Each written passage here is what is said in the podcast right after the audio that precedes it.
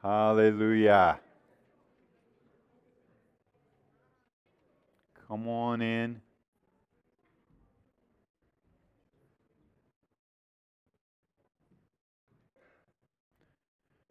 We have been making our way through the Gospel of John, chapter by chapter. And what I've tried to do is I've tried to take each chapter and kind of ascertain what I think the major theme is in that chapter and handle it accordingly. So I want us to look at John chapter 15. If you turn there in your Bibles, if you don't have a Bible, it will actually be on the wall or on the screens in front of you. Uh, John chapter 15 and beginning reading in verse 1, if you'd follow along. I am the true vine, and my Father is the vine dresser. Every branch in me that does not bear fruit, he takes away, and every branch that bears fruit, he prunes that it may bear more fruit. You are already clean because of the word which I have spoken to you. Abide in me, and I in you. As the branch cannot bear fruit of itself unless it abides in the vine, neither can you unless you abide in me. I am the vine, you are the branches. He who abides in me and I in him bears much fruit, for without me you can do nothing. Do you, do you get an idea, by the way, of what the theme might be in this chapter? Abiding. If anyone does not abide in me, he is cast out as a branch and is withered, and they gather them and throw them into the fire, and they're burned. If you abide in me and my words abide in you, you will ask what you desire, and it shall be done for you. By this my Father is glorified, that you bear much fruit, so you will be my disciples. As the Father loved me, I also have loved you. Abide in my love. If you keep my commandments, you will abide in my love, just as I have kept my Father's commandments and abide in his love. These things I have spoken to you, that my joy may remain in you, and that your joy may be full. Greater love has no one than this, than to lay down one's life for his friends. You are my friends if you do whatever I command you. Notice the transition that just made here. He starts off by talking about abiding in him. This is God's heart, is that we would abide in him and he would abide in us, and that abiding would result in fruitfulness. But he now takes it a step farther and he actually says, We are the friends of God. And I know we could park there for it, but I want you to think about it for a minute. How many of you feel like God is your friend? How many of you live your life that way? Not just you know it theologically. How many of you actually think that way. When something goes wrong, what's the first thought in your mind? When things don't go the way you think they should, how do you feel about God? Because that betrays what your real theology is. And here he says, I no longer call you servants, but I call you friends. You are my friends if you do whatever I command you. No longer do I call you servants, for a servant does not know what his master is doing, but I have called you friends, for all things that I heard from my Father, I have made known to you. You did not choose me, but I chose you and appointed you that you should go and bear fruit, and that your fruit should remain. That whatever you ask the Father in my name, he may give you. These things I command you, that you love one another. Would you pray with me? Father, I thank you for your word. Your word is living and active. Your word has power to it greater than any word that we or I certainly can say. And I'm asking you to indwell and breathe upon your word as each one has heard it today. Let it become implanted in our hearts, that we might, in fact, allow that seed to grow within us, that it would bear fruit, and that we would grow up in all things unto you who is the head, Christ Jesus. We ask it in the name of our Father and his Son and the Holy Spirit. Amen. Okay, to me, the key of this whole chapter is found in the word abiding. We're called to abide because only in abiding in him do we become fruitful. And that's just logical if you think about it. I mean, if you walk around this area in upstate New York in the fall, you're going to see orchards of apple trees, and these trees will be loaded with apples. But if you look carefully, you're also going to see some apples that are on the ground. Some look very tasty, some look like they're still fine, some not so much. But if you keep walking through the orchard, you will ultimately also see that there are actual branches of the trees that have broken off and fallen to the ground. And upon those branches might actually still be some apples that are attached to the branch. And so some of them look good, some of them not so good. But the truth is, those that are on the branch and those that are on the ground are ultimately rotting because they're no longer attached to the tree. And Jesus says the only way we're going to be fruitful, and to be fruitful means that we're actually tasty in nature. We have things in us that are good, that others can eat of and receive nourishment. The only way that's going to happen is if we stay rooted or abiding in Him. Now, all throughout this chapter, I believe it would be possible that you could read it exactly wrong. You could have read every verse that I just read, and you could come to a wrong conclusion. Exact opposite of what Jesus meant. You could read it like it's saying this Well, Jesus said, if I want to be his friend, then I better obey. Jesus said, It's only as I obey that the Father will love me. I better start producing some fruit, or as my grandson Caleb likes to say, uh oh, I'm in trouble with God because God wants fruit. If you don't got fruit, He's going to cut you off. And you can read it just like that. And I want to suggest to you that is the exact opposite of what Jesus said and what He meant. That is not the heart of the Scripture. That kind of view is virtually the opposite or contrary to the rest of the Bible, which says that our position in Christ is not based upon our performance it's based upon Christ's performance. And to read any portion of Scripture, any portion, other than with that as your foundation, is going to lead you astray. It's going to lead you wrong. He says in Ephesians 2 8, For by grace are you saved through faith, not of works, lest anyone should boast. It's all of Him, it's His grace. And it's all as we abide in Him and He abides in us. So, what do I think it's really saying? I think it's really saying that if you will abide in God, if you will spend your time living in Him and allow Him to live in you, falling more and more in love with Him, then the natural outcome of all of that is be fruit. You're going to have fruit in your life. Is there a work involved in abiding? Yeah, there is. Uh, it, it's, a, it's, a, it's not a performance work, though, it's a positioning work. It's, it's a work that the writer of Hebrews says, Let us therefore labor to enter into the rest or into the abiding. It's a work of faith. It's actually believing that what God has said about you is true and living your life that way. Instead of living your life based upon what we often feel like when we get up in the morning.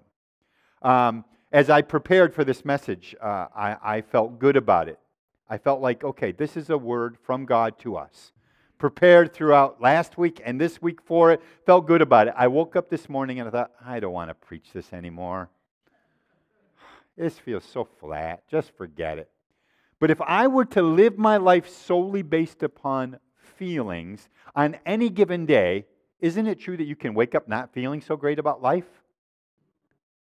And that's the exact opposite of how God intends that we live our lives. We're to live our lives by faith in Him, which means that we abide in Him. Now, the way in which I kind of want you to get this is I'm going to actually do a couple of different places, but I want you to follow me with this.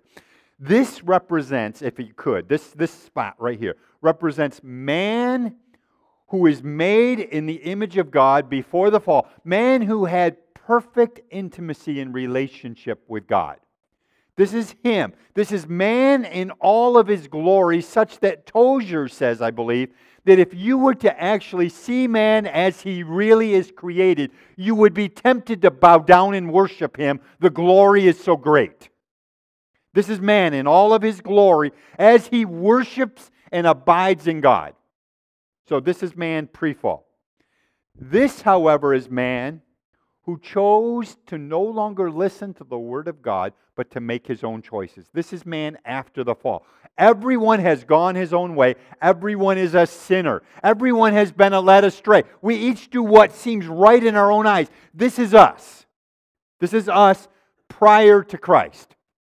On the other side, however, this is us who have encountered Christ. Jesus comes. He shares the word of his life with us. We receive that implanted word, which, according to Peter, is an imperishable, it's an indestructible seed. And that's planted in our heart. And we are changed forever. We are a new creation. That's us in Christ. And this is how we're supposed to live. But I would suggest to you that most of us still live like we're living back here. We live as if what Christ did for us accomplished nothing.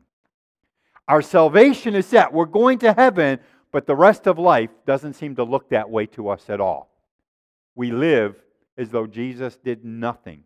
So many of us have reversed the cause and effect relationship between good works and fruitfulness and our standing in God. Or another way of saying that is we have made the performance that we give the basis of our position in God or our personal identity. If we do well, if we're kinder, we're more honest, if we finally stop swearing and lying, then we feel better about our relationship with God, and we call that fruitfulness. And I understand, by the way, I understand that feeling really well because there's not a one of us here that doesn't feel like if I, if I had a really good day, I feel better about things in God. But I want to suggest to you that whether you have a good day or whether you have a bad day, your position in God doesn't change one iota. Because if you're in God, you're in. That's just the truth of His Word. According to Ephesians 2, we were not merely lost, we were dead in our trespasses and sins. Before Christ, you are dead. You are helpless. You have no hope. But into the grave came a voice of the Son of God declaring that if you will believe in me, you can be raised from the dead. And we believed and we are no longer dead. We are now placed in Him. That sound entered our grave and tore up all of the ground, lifted our casket out of the ground, and we are now made alive in Christ. And what most of us did is we would say we asked Jesus into our heart, and that's true. But what most of us don't realize is at the very time that we asked Jesus into our heart, God asked us into his heart. So it's Christ in us, but it's also us in Him. That's part of the nature of what we're doing. The question that we deal with isn't really about our performance. The question ought to be about our position. I am in Him no matter how I feel or what I do. A great example is this. This, this is my Bible, and, and this in my Bible is my business card. I don't have many of these. In fact, I had to go into the secretary's office to find one. Uh, I don't have them anymore because I figure if you know me, you know me. If you don't know me, it doesn't matter what card I have.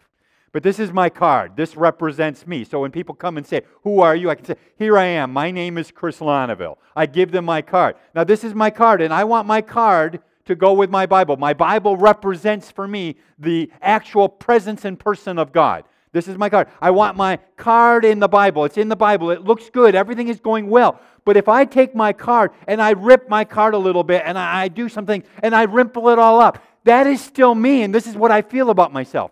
But if this right here is still in my Bible, then it's still in God, whether or not I feel good about it or not. Because I am in God. That's what he has done for me. I am in him. I am in the beloved, as the Song of Solomon says. My security is not based upon my behavior. My security has already been established by Christ's behavior. Now, there's a short story. In fact, it's probably the greatest story that's ever been told, in my opinion. It's the story that we call the story of the prodigal son. We know it well, right? But You need to understand the culture of the time in order to really understand the story of the prodigal son. In that day and age, it says the, the prodigal son's father was a wealthy man. Uh, that doesn't mean that he necessarily had a lot of money. In fact, most often, wealth was not measured by how much money you had, it was measured by your property, by your goods, by your lands, by your servants. So a wealthy man would have all kinds of crops, all kinds of animals. He'd have herds of cows and sheep and goats. He would have a lot of servants. He would have a lot of property. He would have a lot of uh, buildings on his property. In fact, a wealthy man would even build a town in order for his servants to have a place from which they could get all kinds of goods and services that they would need for their livelihood. And so this man that is being told about in the prodigal son is probably just like that man. And the younger son comes to his father and says, Dad, I wish you were dead. And I want my inheritance now. And in that day and age, the elder brother would have gotten twice the inheritance. So he would have gotten two thirds, and the younger son would have gotten one third. So he says to his dad, I want one third of my inheritance right now. I want my inheritance. How is the father going to do that? He doesn't have money in his pocket. He's going to have to sell property, sell houses. He's going to have to sell off his sheep. He's going to have to sell his servants so that what the son was asking would not just affect the father, it wouldn't just affect his older brother, it would affect the whole town. And in that day and age, they had an interesting concept. They had this idea that if you did something that brought shame, embarrassment, and bad things to our town, they had the ability to actually make a decree, an official decree, so that as you would do something that they didn't like, they could kick you out of the town. And as you were leaving, the townsmen would stand behind you and they would begin to cry out these words Kazaza, Kazaza, which literally means cut off, never to return. That's what it means in the Greek. Cut off, never to return. So this young man said, I want my inheritance. And he took it and he went off into a far country. You follow the story.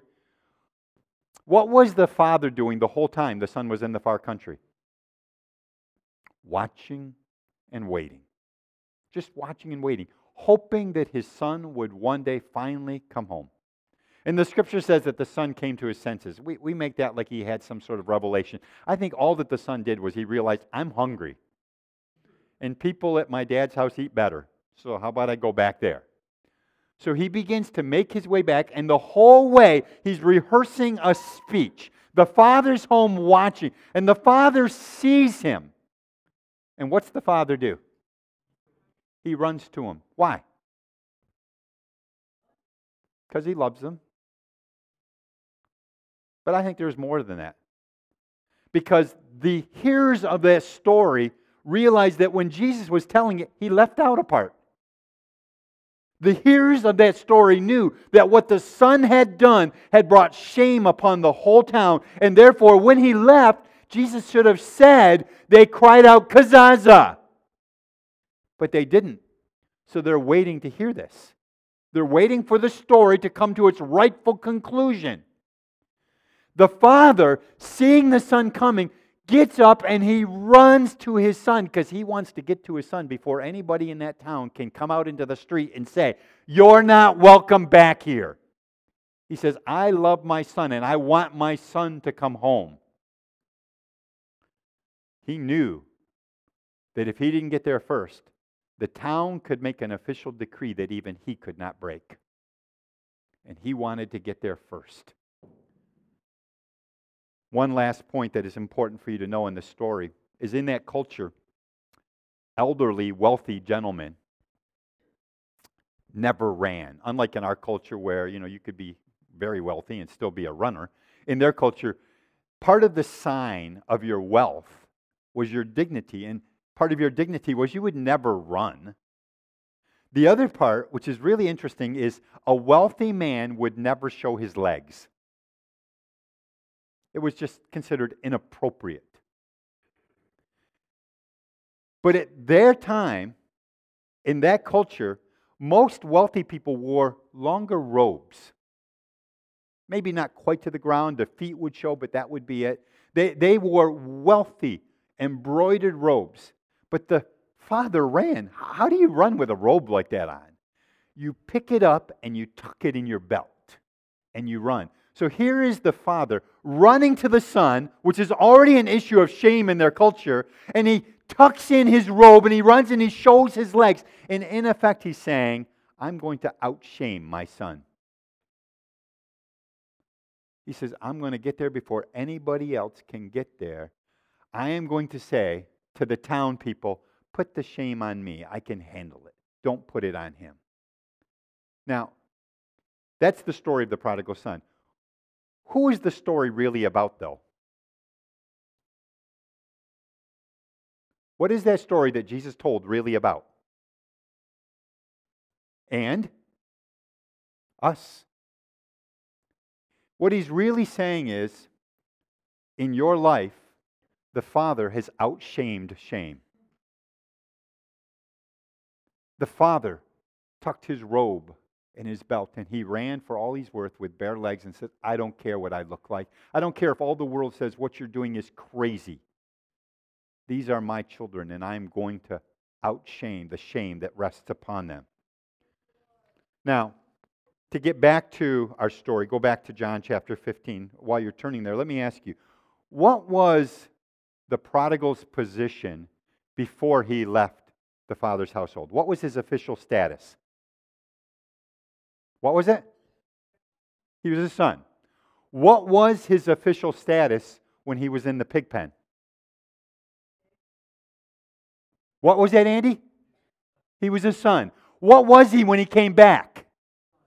He's a son no matter what. Get that in your mind. You are a son or a daughter no matter what.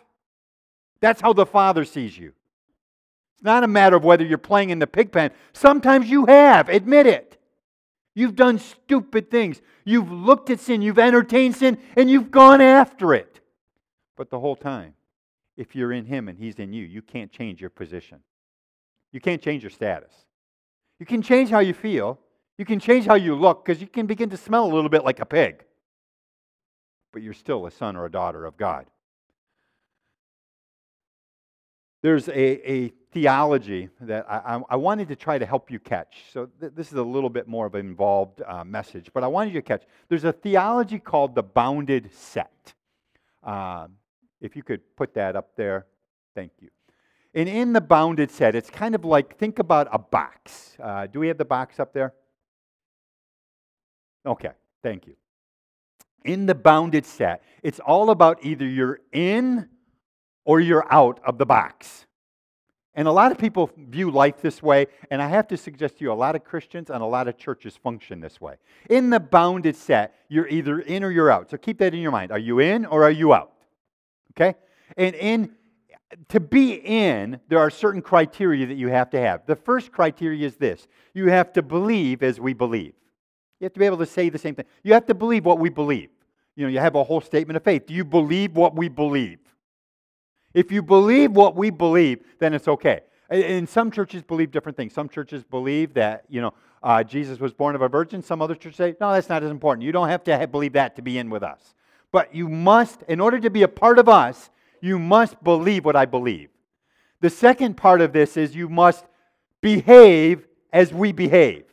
We have a certain criteria. You know, in our church, we wear suits.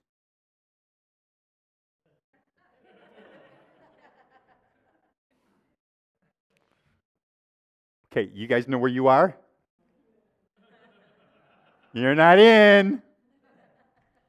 You must behave as we behave. You must do things the way we do them. We have a certain order to how we do things. And we don't want you, you know, when I ask a question, it's a rhetorical question. That doesn't mean you should answer it. Get this right.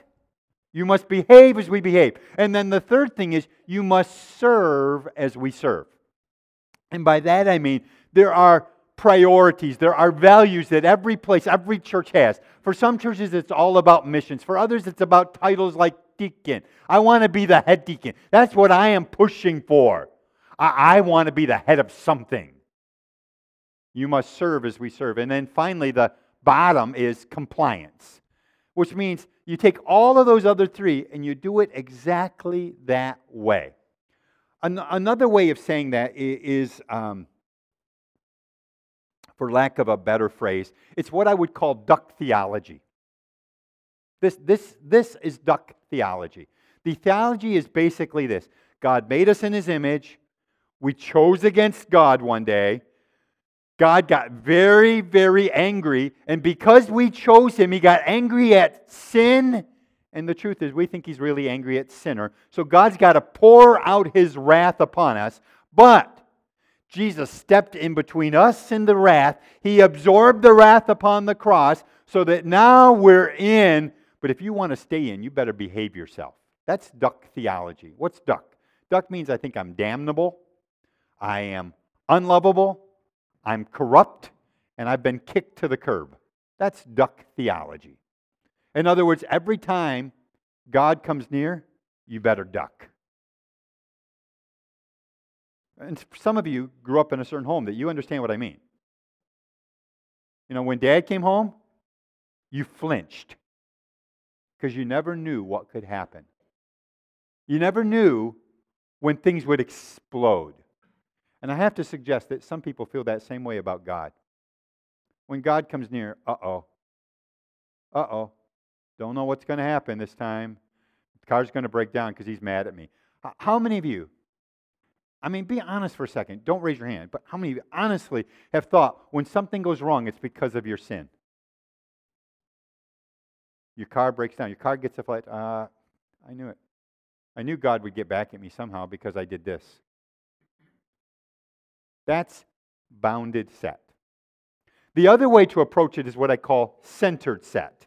Centered set is all about direction and motion, it's about identity and intimacy. And the idea of centered set is we are lost, but we need a Savior.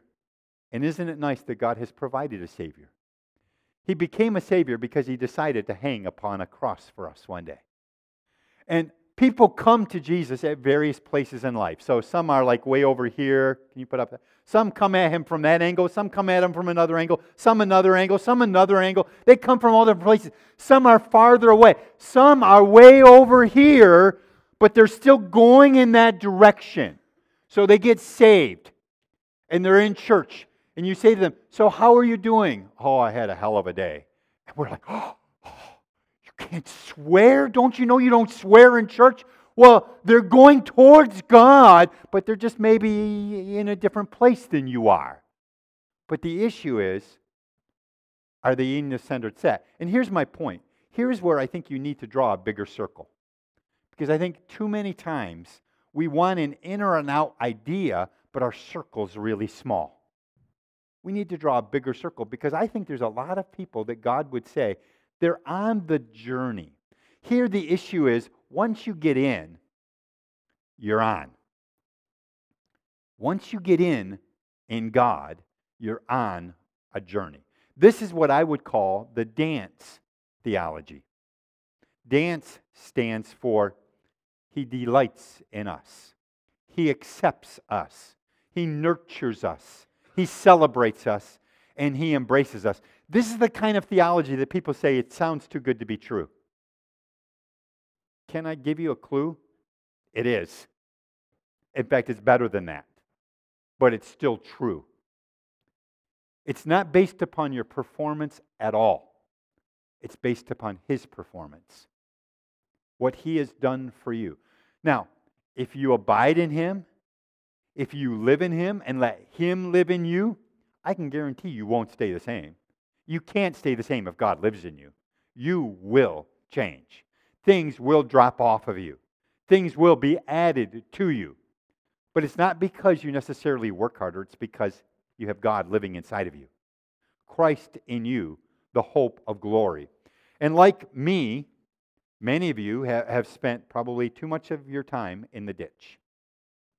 We talked about that several weeks ago. You spent too much time, so much time that you begin to label your life by the name of the ditch. I am anxiety. I am fear. I am liar. I am evil. I am bad. But the whole time, the Father is running ahead saying, No, you're wrong. You are beloved. You are treasured. You are special to me. You're my beloved daughter. You're my son whom I'm proud of. Sometime back, I met with a man. I was talking to him about some struggles in my own life, things I felt bad about from my past, things I didn't feel like I could get over. And I went through the whole litany. And I finished that conversation by saying, So the bottom line is, I, I just, I'm evil. I'm evil. God would be better off taking lightning and just incinerating me and be done with it. And he sat there for a minute, and then he almost, it wasn't a giggle, it was almost like a snort. And he said, Can I tell you how I see this whole story? And he took every part of the story that I had told him and he turned the whole thing around.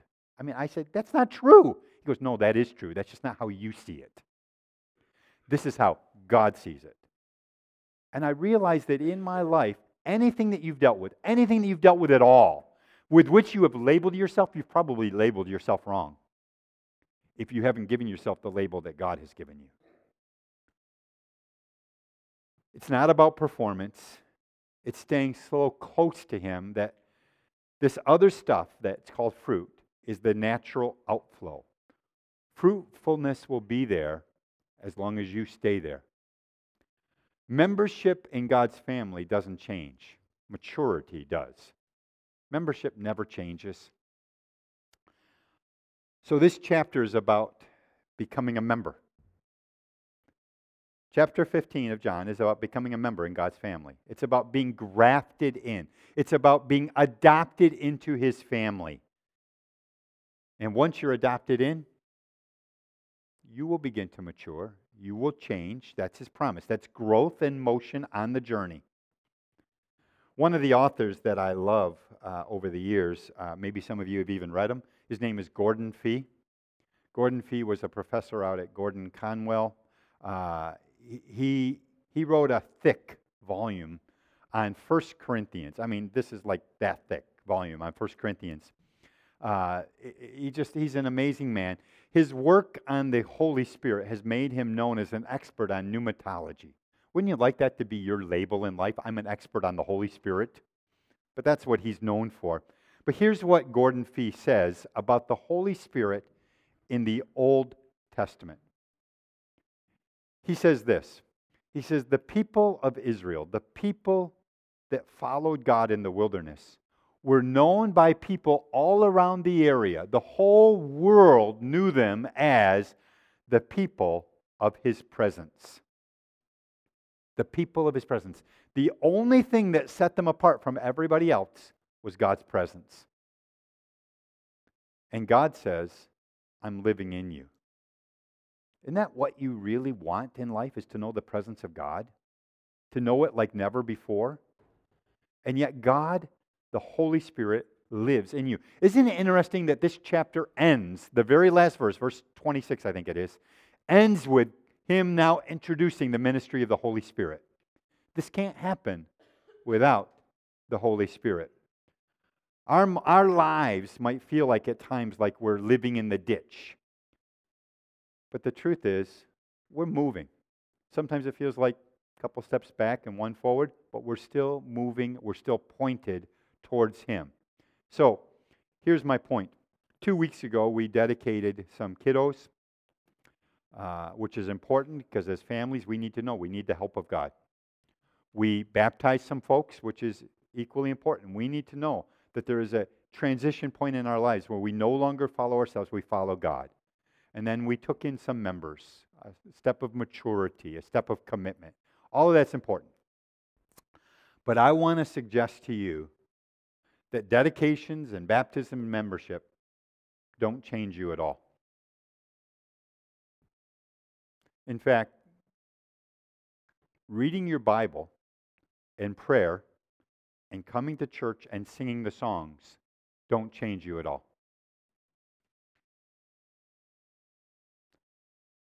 They position you for change, but they don't change you. They give you a place where maybe, if you have a heart to, you can change, but they don't automatically change you. I had an Uncle Johnny. Uh, I don't think Karen ever met him, did you? No.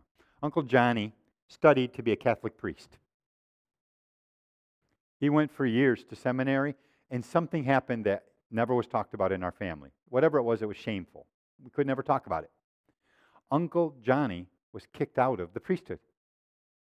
But Uncle Johnny knew the Bible. He studied the Bible like no one I've ever met. But he studied the Bible in order to be able to beat you at any discussion about the Bible. He loved nothing more than when my dad and mom would come over and sit down at his table and he could show them that he knew more about the Bible than they did and that they were stupid compared to him, so that anything he thought had to be right, anything they thought had to be wrong. Uncle Johnny read the Bible daily, long portions of it, but he was the most bitter, angry man I have ever met. Reading the Bible didn't change him at all. It had the potential to change him, but he didn't let it. That's a choice that he made. In the same way, all of these things that we do position us for change if we have a heart towards God. So every time we come together and gather together here as one family in God, every time we sing of God's worth and majesty and we take time to open His Word and read it, we are believing God for change because we have a heart for Him, because He dwells in us and we dwell in Him. That's what we want in this life. One moment from God, one moment in His presence can do more to change us than a lifetime of counseling. I have had one encounter with God, one brief encounter where I heard Him say something that changed everything for me. And the same can be true for you. Things that you've been struggling with forever. It's not about your position in God, that's already been established. It's about you knowing how established you really are. It's about you realizing how much worth He has placed upon you. So, with that kind of as the background, I want you to listen to what I read. I'm going to actually read the verses out of John chapter 15, but I want you to listen to them with that as your mindset. It's about the worth that God has put upon you. Listen to this I am the vine, you are the branches. As the Father loved me, I also have loved you. These things I have spoken to you, that my joy may remain in you, and that your joy may be full. You are my friends. No longer do I call you servants. You did not choose me, but I chose you and appointed you that you should go and bear fruit, and your fruit will remain. We read these like commands when the truth is they're promises. They're promises that because God lives in you, you're going to have fruit in your life. I've lived with many of you long enough to see fruit in your life. Some of you have worked so hard, you have fought against sin, you've become valiant warriors for righteousness. But it's really easy to go over the line and think it's all based upon how well I performed today. And that's not what it's about at all. It's about abiding in Him, staying close to Jesus.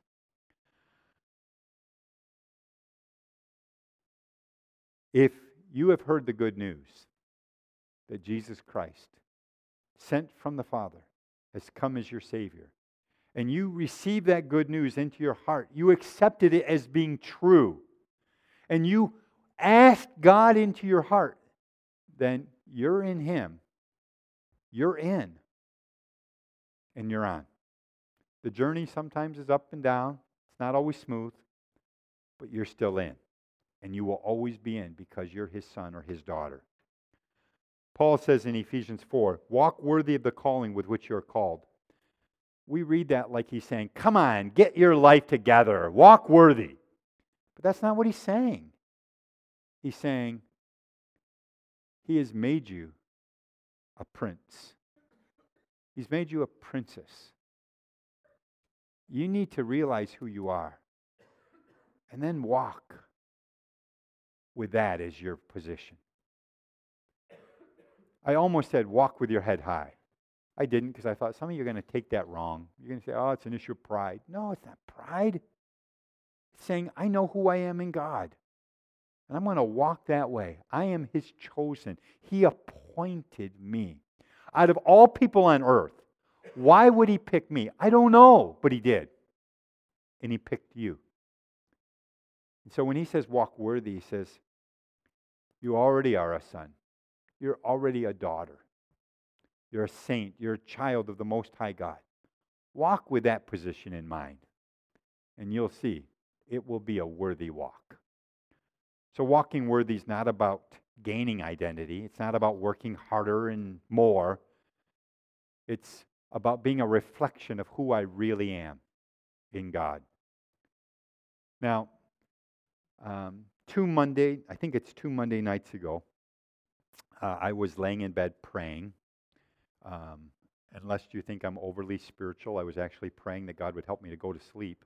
Um, I have a hard time going to sleep most nights.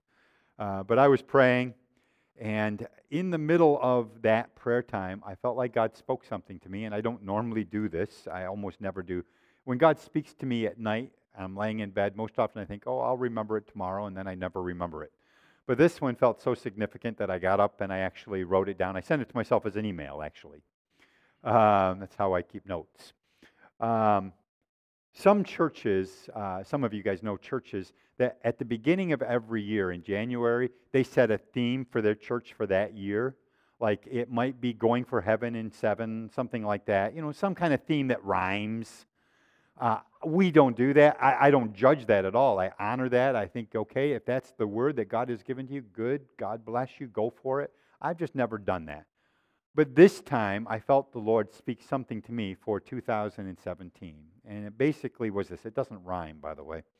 Uh, I would have had to get together with my daughter and wife to do that. Basically, I felt like he said two things to me. He said, Abiding is not a command, it's an invitation.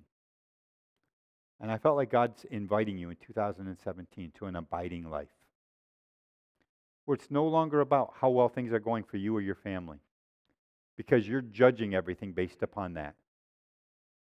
It's whether or not you're in Him. That's how you judge life. Are you in Him? Maybe things aren't going as well as you think they should for your marriage, for your family, for your children, for your job. Are you in Him?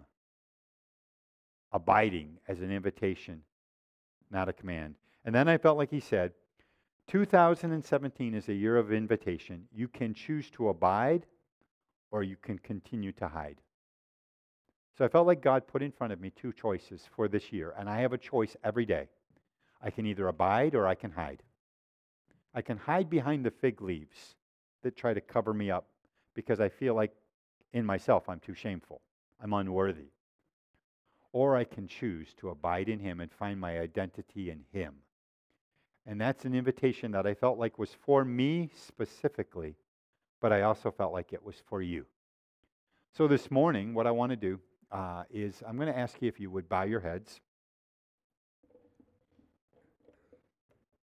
I want to give you an opportunity to respond to the invitation. That you are by God's ever increasing grace, going to walk with Him and abide in Him rather than to hide from Him and hide from others. I want you to just take a moment. I know my words are inadequate, but I felt such stirring from the Lord that too many of us have spent our lives hiding. We put on masks and shells and try to pretend to be something that we're not. When he is saying, if you will abide in him, that's not only good enough, that's phenomenal. That's amazing. Have you failed? Yes, you failed. Have you tripped up? Yes, you've tripped up. So what? Keep going. You're in Him. This isn't about your perfect performance record. This isn't getting a red star from God. You already have that. It's called the blood of Jesus Christ. It's time to stop hiding and to learn to live abiding in Him. What I'm going to do is I'm going to ask the leaders, uh, the elders of the church, and Pastor John, April, if they want to come on up and spread across the front. I'm going to give you an opportunity. You guys can do that now. I'm going to give you an opportunity to come up for prayer. And just by coming up, it's not because I'm expecting necessarily that they will have a prophetic word for you or anything like that. They might. But in coming up, you're saying, I am making a choice today. I am writing into my Bible that on February 5th, February 5th, 2017, I'm making a choice. By the grace of God, I am going to abide in Him. I'm no longer going to do this just by my own strength. It's going to be His grace, it's going to be the work of the Holy Spirit that's going to do it. And you come up and you're going to let these leaders pray for you. You're saying, This is my choice today. Here I stand. I stand in Him. My identity is in Him. And please, please, I beg you, don't make this a popularity contest of who prays for you. Look at these people. Look at them. Every one of them is weak.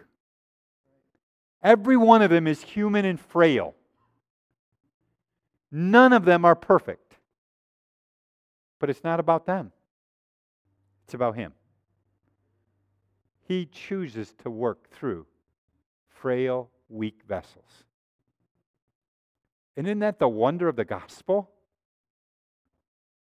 That He chose you. So, if your answer to the invitation is yes, I invite you to come and just let these leaders to pray for you. The music will pray quietly. If you can't stay for whatever reason, I understand. I'm going to ask that you would leave quietly through the doors and keep your talking to a low roar in the foyer. Low roar, low, low roar, so that these folks can pray. We'll keep the music playing, but it'll be quiet so that actually you can hear what's being prayed over you. So if your answer is yes, I need this like never before, I need to abide in Him, I invite you to say yes to Him by coming forward.